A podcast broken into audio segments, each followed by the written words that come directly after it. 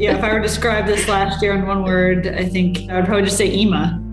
Having my first child during a pandemic, it's really mostly been about about her because it's all been so new for me. Uh, but if I was picking some other words, uh, they would be surreal, isolating, and stressful, but more stressful under the surface. Like sometimes uh, not realizing you're stressed until all of a sudden it comes out. Name is Jennifer Cooper. I'm the Landscape Architecture Bureau Manager for Public Works. Hi, I'm Solange Guillaume, and I'm one of the landscape designers within the Bureau of Landscape Architecture at Public Works. I would describe last year as being circular, worrisome, cramped, and experimental.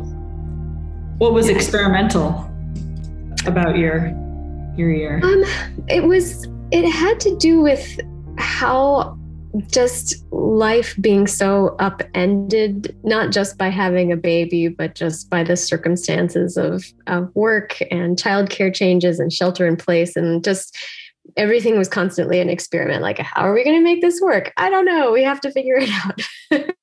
I, I, feel like um basically just that it's it was this constant kind of how do you how do you come to terms with something that's that's changing so much and so i felt like the the constant just existence was a bit of an experiment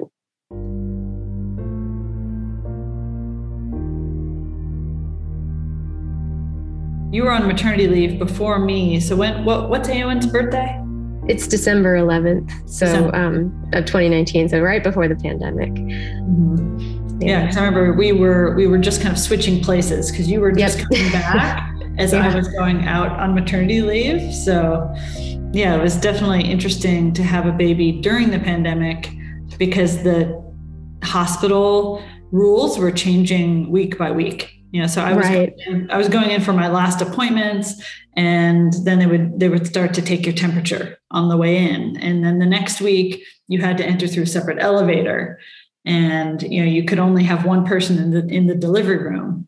You know so there were kind of just these evolving rules about you know what you could or couldn't do at the hospital uh, that was interesting and a little uh, a little stressful. Yeah. Like my i can imagine was, it being scary a bit frightening too. Just that another all the unknowns around the disease still at that time too. Mm-hmm. Yeah, my mother was going to come uh, be there for when when Ema was born, but she couldn't come because of the pandemic. So uh, we waited a couple months before she came to visit. Yeah, we had um interestingly, I don't know if I ever shared this with you, but we were on a, a, road trip to see family when the coronavirus started becoming more known. Oh, so really? we were yeah, so we were seeing family. We had driven uh, partway across the country. We were seeing family in Tennessee and some family in Florida, and um, at about uh, about two thirds of the way in, after we'd seen a lot of people, the um, the pandemic became more widespread and known. And folks were telling us when we were saying, okay, what do you want to do? Uh, saying like, maybe we shouldn't visit. Like, let's, let's cancel this. Let's not visit. And so we actually cut our road trip short and came back home because we were uh, worried and didn't want to um, infect anybody or get infected ourselves and just didn't have enough.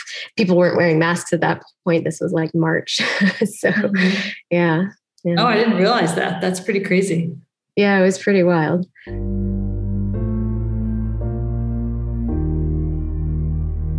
The logistics of having a baby when I hadn't had one before, there were just things that I had to think about that I, you know, wouldn't have had to think about if it wasn't a pandemic. So when we were thinking about childcare, uh, you know, it, it's more dangerous. You know, is it more dangerous to send your child to daycare?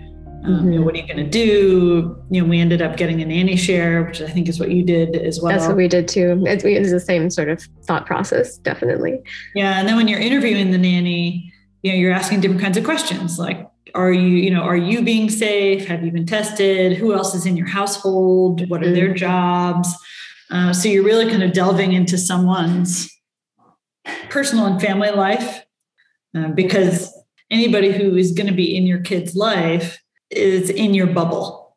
That was kind of an interesting thing in the beginning of the pandemic to kind of decide who's going to be in your personal bubble and how big you feel comfortable you know how, how comfortable do you feel having more people uh, in your in your bubble. So we we kept things pretty small. It was just Chris and Ema and I, and then the the nanny share family, and the nanny was pretty much it. Yeah, I think we had some of the same considerations and, and decided on doing a nanny share for the same reasons. And that uh, in preschool, basically, um, and they tried to get the kids to wear masks, which I don't think was terribly successful. But when my daughter went back to preschool, I think they opened in sometime in June. Um, it was the same thing as just like kind of accepting, well, like we're now in a pod basically with all of these other preschool kids and their families because if they come and bring something in, like it's kind of unavoidable. So it's sort of like just an acceptance of some of that risk.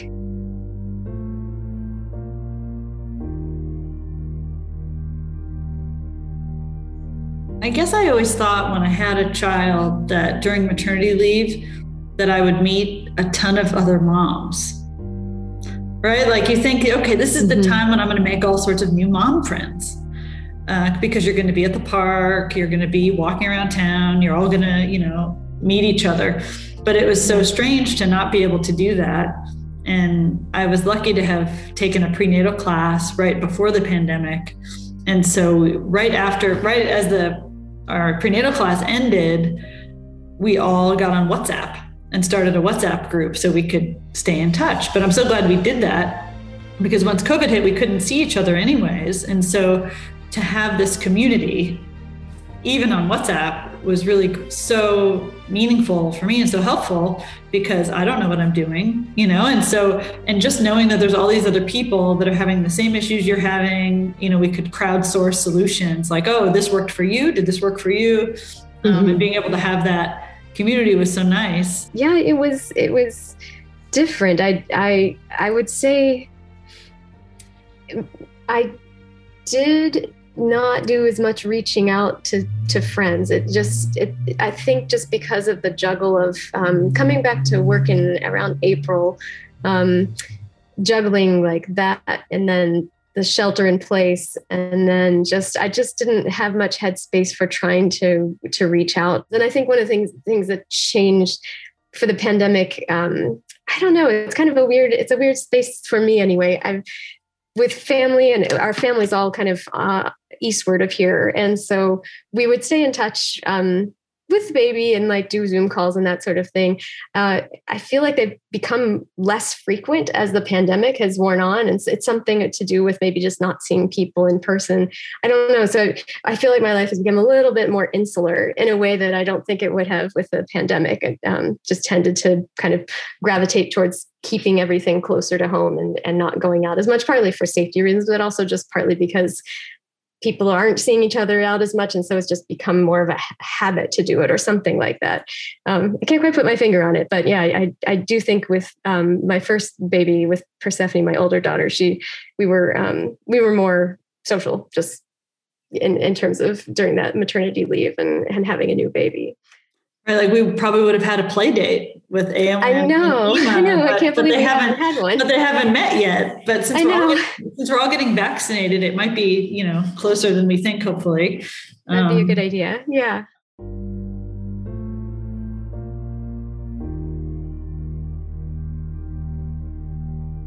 I did feel lucky during my maternity leave to have a yard.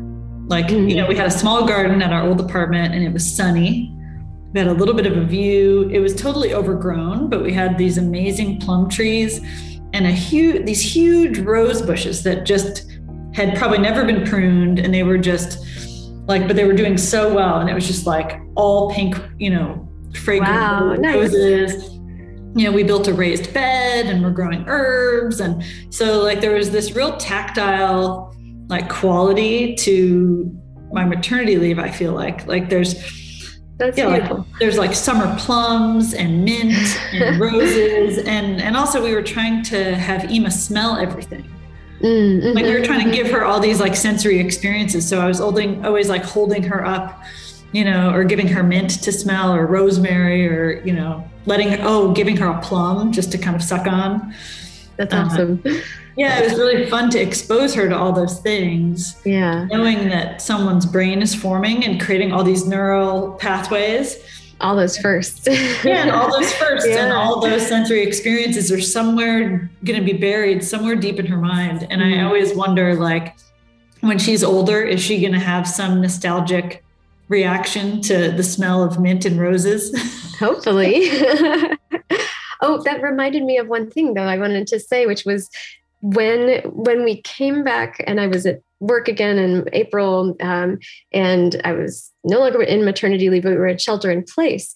Um, that was about when Eowyn was about four or five, six months. And so the baby was home. And that really was kind of unprecedented because in the past, I, I went right back to work and my daughter went into childcare. And so I feel like there was more opportunity this time to just see more of Eowyn develop more, more than my my older daughter Persephone did. Just see seeing her go through those changes of like just starting to walk and just starting to crawl. There, we had just more time, um, and and that was that was actually really nice. I mean, it, the the juggling work and and baby at home was really hard, but it, at the same time there was a benefit to just like being there for these kind of cool developmental milestones um, that weren't in the same way before. I would put my five year old's trampoline, her mini trampoline, in a time capsule because during shelter in place and during like times when the playgrounds have been closed, and since we didn't have a backyard, she would just like go to town on bouncing on that thing for like an hour or more. and whenever she gets like wild and crazy, we're like, here, you want to bounce on the trampoline? Sure. So I think that would go in the time capsule. It would just represent this like amazing functional object that you can do all the things you need to do inside and it entertains your child. So that would be my piece. That's awesome. And you're making me want to get a mini trampoline for myself. Um, yes.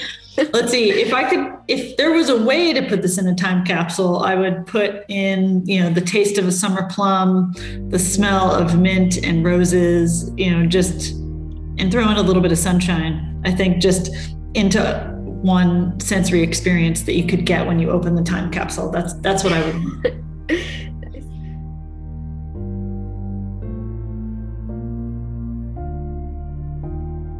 Since the pandemic, I do feel different in that I am asking a lot more questions about kind of why we are the way we are as humans. Sometimes I think I've gotten a little philosophical. and and maybe almost a little scientific like i've definitely been doing a lot of reading during the pandemic and I think because as a person, I, you know, deeply feel my need for other people. Yeah, even though I don't technically need people for my survival, I do deeply feel the need for that connection and to see people, you know, I feel that lack during the pandemic. So I think that's just caused me to ask a lot of philosophical questions about like who we are as humans, why do we need what we need? Um, you know, thinking about our kind of tribalism in our mm-hmm. society mm-hmm. and politics, like you know what is that need that we feel kind of for our tribe for lack of a better um, word? And so that's been interesting for me and it's just kind of sent me down a whole bunch of different rabbit holes as far as reading and documentaries and different things. Um, and i also had started abstract painting um, before, before the pandemic but i think since i've had more kind of free time i've definitely been doing more of it and it's really gestural and just not totally non-representational. And i've just realized how helpful it is for catharsis. And just that art itself is so important for our kind of society's catharsis in general. Mm-hmm. Mm-hmm. and i don't know if you feel the same way um, with your music. Yeah. Yeah i will say that. It's um I, am a pianist. So I should just say that out loud first. I, I, I, I studied piano for a very long time, but um, coming coming to and having a piano in the house is really nice. Um, but having a moment where it's just like an opportunity to sit down and read through some music or make something up, um, it, it has been a thing that I have come to not many times during the pandemic, just because um, it is hard to fit something like that in with the two kids around. But but it is something that I've come to as a, a place of um, of grounding. I had one day when I went out and watercolored too. I feel like that was that was really helpful. Actually, that makes me uh, want to bring up one coping strategy that I want to put forward that was really helpful that Zach and I created for ourselves, which was um, passing off giving each other a, a, full day on a weekend like an eight hour day um, where one of us takes both the kids and the other person gets to choose where they want to be so if you want to be in the house then the other person takes the kids outside the whole day or or vice versa um, and and we've done it a few times and it's really i think it's helped uh, helped us kind of maintain a sense of ourselves in the middle of all of the, the kind of craziness. So um, we we've been we've been able to give each other some time to just kind of have personal reflection time. And so one of those opportunities recently, I went out and um, and did some watercoloring, which I hadn't done in like a year, and it just felt great. So it was yeah that kind of thing connecting to art i do i, I agree does have a, a way of sort of bringing bringing up the spirits it's nice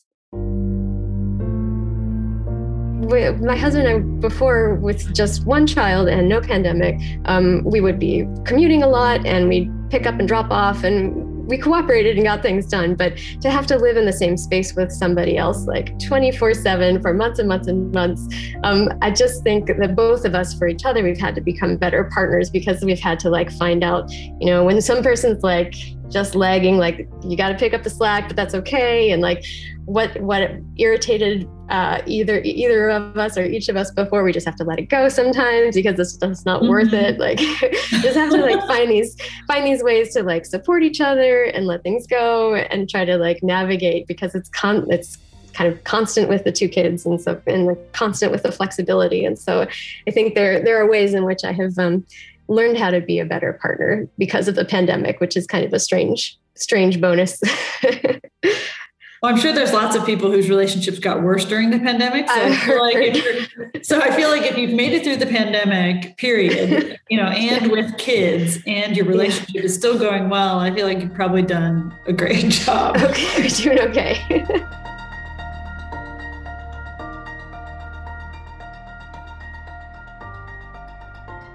well, it'll be interesting how everybody feels once things are back to some semblance of normal. Yeah. You know, yeah. like, are, are we going to have this, I don't know, almost PTSD about it where you're just waiting for some other thing to change or, you know, because yeah. you're constantly ready to just adapt to the next thing. So it'd be interesting to see how it is uh, afterwards. I mean, yeah. aside from being a relief. Um, yeah. well, it made me wonder if, you know, I know San Francisco is probably going to go through a bit of an identity crisis. Mm-hmm because of all of this, you know, is, you know, kind of who are we now and who do we want to be? And I think coming out of something like this, it's a good time to kind of reevaluate who we want to be as a city. And so I thought it would be interesting if we thought of ourselves as a city of neighborhoods. You know, might be might be better for us to celebrate the fact that we are a city, you know, a quirky city of these little idiosyncratic neighborhoods. Yeah. Um, you know, with all our staircases and tiny community gardens and you know really appreciating that part of who we are uh, yeah yeah. That's a definitely definitely a good point especially um, during the pandemic when uh, playgrounds were shut down um, we spent a lot more time in parks and went on a lot more many more walks especially bike rides and just having that kind of connection to to the space and walking in in the space where we live. I think that um, even just as a family, there was a lot more of that time spent than we would have otherwise. Yeah, so that, yeah, it'd be interesting to see how people feel about their neighborhoods mm-hmm. uh, after the pandemic. True. Yeah. As a landscape architect, obviously, we always have known the value of public space, right? Mm-hmm. so in our mm-hmm. profession, you obviously don't need to sell us on the fact that public no. open space is important. And so it's a little bit probably funny for for us to hear everybody saying, "Wow, you know, public open space is important." Well, we're like, "Yes, of course it is." It's always um, been important. It's always been important. I'm glad you're waking up to that. Uh, yeah. But I, but yeah, having everybody really out of necessity, um, needing to occupy their neighborhoods. You know, you, you can't go to other places, so you know the whole city has to be your backyard and so looking at it in in that way is really important. And so i'll be interested to see the more permanent changes that come out of this. Mm-hmm. like it, it always seems so odd to me that people in san francisco didn't eat outdoors more often. Yeah. normally we do have such good weather but it does get cold and foggy in the evenings. And so i could see why maybe it's less attractive. But really all you need is some heat lamps you know Mm-hmm. And a coat. so I, I'm just so glad, you know, I'm curious to see how this changes our outdoor culture that now that people are, you know, restaurants are equipped now mm-hmm. to eat outdoors, they've already made the investment.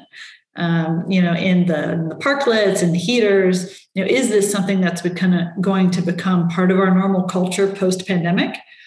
Or are people just going to go back to eating indoors? The shared streets initiative is huge and just the the need and the use of them has uh, been really um, has impressed upon me that kind of uh, awareness and availability for for people to kind of use what's use what's close and really uh, uh access it especially in this kind of time of need. So i think in looking at my own profession and what i do like i i still see the value in it. The shared streets have been really great. It's been, I live near the Sanchez one. And so it's been great to see kids out there riding their bikes. There's a band that plays on the corner on the weekends. And it's been great to see people use that space. But I wonder after the pandemic, are they still going to use the space in that way? Or are they going to go back to going to, to the places they used to go? You know, so I'll be curious how it yeah. changes our, how does it change our habits? As a manager, you know, I've had to look at our workload, and all the other agencies in the city are our clients. And so if they're affected by, you know, financial aspects of the pandemic, then so are we, right? Which in ways that you don't think about. So if the if no one's riding public transit and the MTA isn't getting those funds, you know, they might cut back some of their projects, they might delay some of their projects. Uh, the same, you know, the SFPUC, like they i didn't even think about how much they would be affected by tourists not being in hotels mm-hmm. you know yeah. if, if, people aren't flushing toilets and taking showers that affects you know the amount of rates that are paid. And so there's all these kind of trickle down effects of what happens in other city agencies and how it affects us and our, our workload. I'm a little bit worried about like and i think everybody is a little bit about like money and budget and how the pandemic is going to affect that and like what can you know, we what the shape of work will be in the future. But um but it uh at least to me it, it has really struck home for me the value of of the work that i do and I'm part of the landscape architecture team. And so um, I would say, I mean, in, in terms of my role at Public Works, it, it changed and it didn't. Like the same types of work had to get done. That didn't change. Um, it, and it really was just the like getting used to a remote situation, working with design, figuring out how to, to iterate and pass information back and forth. Um, in terms of how I pursue my work, I think it takes more effort now to try to find um, without having more opportunities to travel in a way it takes more effort to pull from inspiration i think that that mm. has hmm. to for me when i'm looking into doing an actual design i do more kind of digging on the internet and um, there's just um, there's a level in like looking at kind of precedents and, and thinking about design and i think in in the past i would have had a little bit more of a i don't know a fluid relationship with like getting outside and look and knowing what my kind of things i've seen in travels and going back through photos. I don't know i feel like there's uh, a level in which that's kind of changed professionally how i'm how i'm operating. Um, but i do i did have a really uh, interesting part of uh, pro- a project that I participated in, Sunset Boulevard. Um, we were uh, working as a team to create these pilot blocks, and there was the potential for funding, and then the funding went away when the pandemic happened. But um, through some community organizing and working with community groups, we were actually able to effectively install these pilot blocks during the pandemic, or one pilot block anyway, during the pandemic of, of planting. It was like a planting design. Um, but that process was all done over Zoom with all of these other uh, team organi- organizations who really were um, uh, uh, uh, community organizations who were really invested in the project idea, um, and we we made it happen and um, navigated like how many volunteers could be in a space at a time and got got something in the ground. So it was this interesting um, kind of coming together and collaboration for uh, a widespread group of people who were not necessarily in public works, although some of them were, towards a, a, a group goal. And that also brought some volunteers into it during the pandemic. And it was something that brought people outside. So I feel like it was a very uh, wonderful and positive thing and in, a way to impact um, the community in the times of pandemic when everyone is like very insular and closed. So um, I, I, I was really glad that that happened. That was that was a part of my job, and it felt a little bit like outside of my job as well because I I put some volunteer hours into it too. Mm-hmm. So it was um it was, it was both, and that was kind of a nice. It was a really it was a really nice endeavor to happen during this time. Most of I think my contribution has been managerial. You know, there was a lot of logistics, especially in the beginning of getting people set up to work well from home you know obviously much harder to manage a team and to get a sense of where people are at when you can't just see them right? And i think my style is more just to typically walk around the office and i stop and say hi to people and i think it's a good way to keep the pulse you know to keep track of the pulse of the group and what's going on. So it is very hard when you can't when you can't just do that. So you know i would just get somebody in the chat and say, hey, how you doing? Or just jump on a quick call, you know, a quick video call with people just to check in, especially early on. While I think it was a little bit harder. I feel like people are doing fairly well now, but I think there was some variety of how everyone was being able to respond in the beginning. One thing I thought was fun that we did in the beginning. I, I, don't think it's carried all the way through, but I had everybody add where they lived on a Google map. And it was helpful for me to know where there were clusters of people, especially in case I was out and about, like, and I wanted to check in with people, I could. I actually met with one of our interns, Tara. Oh, good. At the Noe Valley Town Square because she also lived nearby, which I didn't realize. Nice. Oh, that's until, great. Until I saw the map. And so we were able to get together. and I think I was going on a site visit somewhere and I realized someone else lived nearby. So we got together for lunch. And so, yeah, that was a nice way just to check in.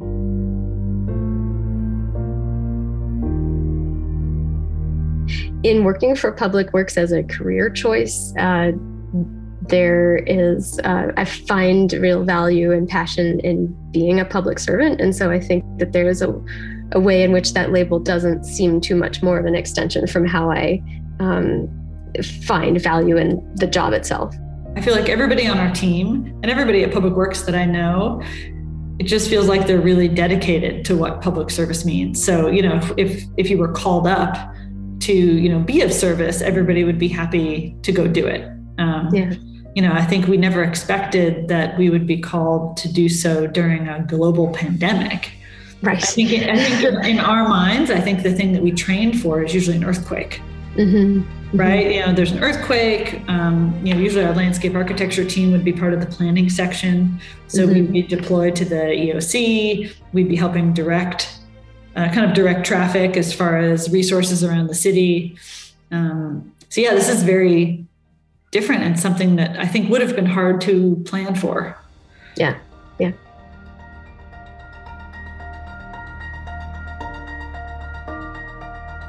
I'm Solange Guillaume.